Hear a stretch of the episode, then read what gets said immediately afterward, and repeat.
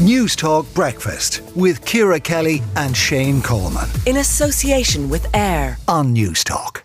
Now, figures obtained by Newstalk revealed that nearly 6,000 learner drivers got penalty points last year for not being accompanied by a qualified driver, up from about 5,700 in 2021. And for more on this, Conor Faulkner, transport consultant, joins us now. Conor, these figures aren't coming down. In fact, they're moving in the wrong direction. Um, why? Do we still seem to have a tolerance or an acceptance for unaccompanied learner drivers? Uh, well, I think we have a culture that's tolerant or accepting, Ciara, of quite a lot of things that are pretty poor practice, pretty sloppy practice. We are, in some respects, quite a sloppy nation when it comes to obeying the rules. And, and this one on unaccompanied learner drivers is it's one of those ones that you know was never taken terribly seriously in years gone by. It was all kind of nodded a wing stuff, and yeah, don't be doing that again. Take yourself straight home, but not enforced with any great seriousness.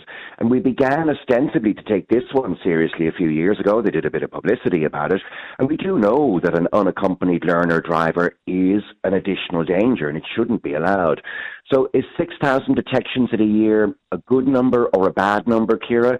Um, it's 500 a month, it's 100 a week or more. Do we know I how many people are on low. learner permits? So do we know what proportion of people on learner permits are... are, are... Yes, we do, and it's a crazy number. And not all of them are active, but it's well over two hundred thousand. You're talking, uh, well, in, in, more indeed. It's it's it's pushing three hundred thousand, so it's a very high number. But of those, a lot are not active.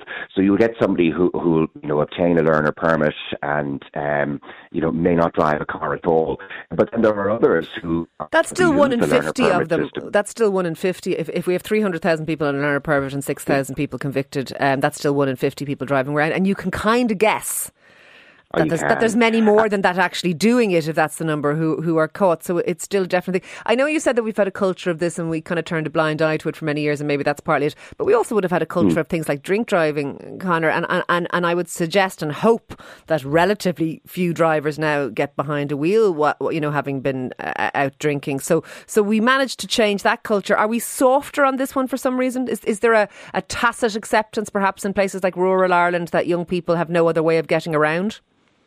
Well, there shouldn't be because that is a, a, a, flimsy excuse and doesn't stack up. But when it comes to tackling drink driving, Ciara, we did two things. One is we worked hard on making it socially unacceptable, and I think great progress was made there, and that's yeah. a good thing. The other thing we did was enforce.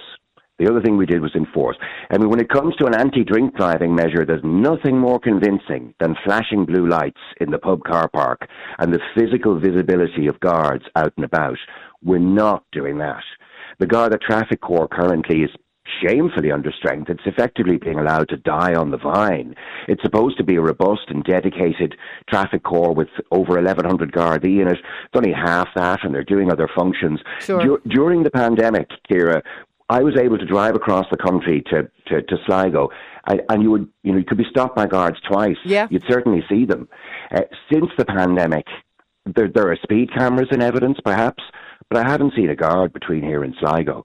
And you cannot, you know, you cannot enforce by preaching. You, you, you've got to back you it up. You would think, uh, Conor, it would be relatively. And you mentioned the pub car park, and I think, well, how would you? How would you? Like that's easy enough. All you do is park the, the guard mm. the car outside the pub, and you you know it's fish in a barrel. Really, if you see people coming out.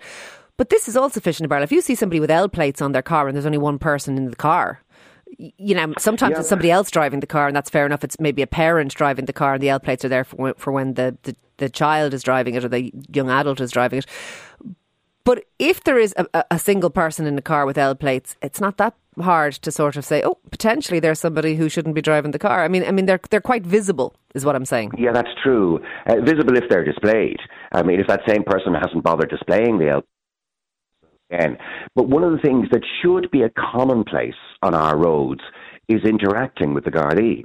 Uh, actually coming across that checkpoint, you know, actually rolling down the window and the guard saying, evening there, hello guard, and off you go. Exactly as happened during COVID. As I say, I couldn't get from here to Sligo without being yeah. stopped twice yeah. during the COVID pandemic.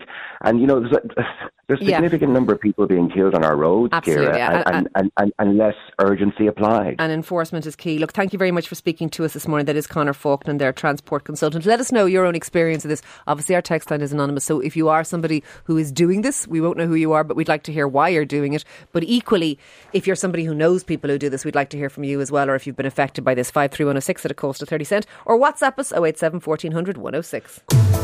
Newstalk Breakfast with Ciara Kelly and Shane Coleman. In association with AIR. Weekday mornings at 7 on Newstalk.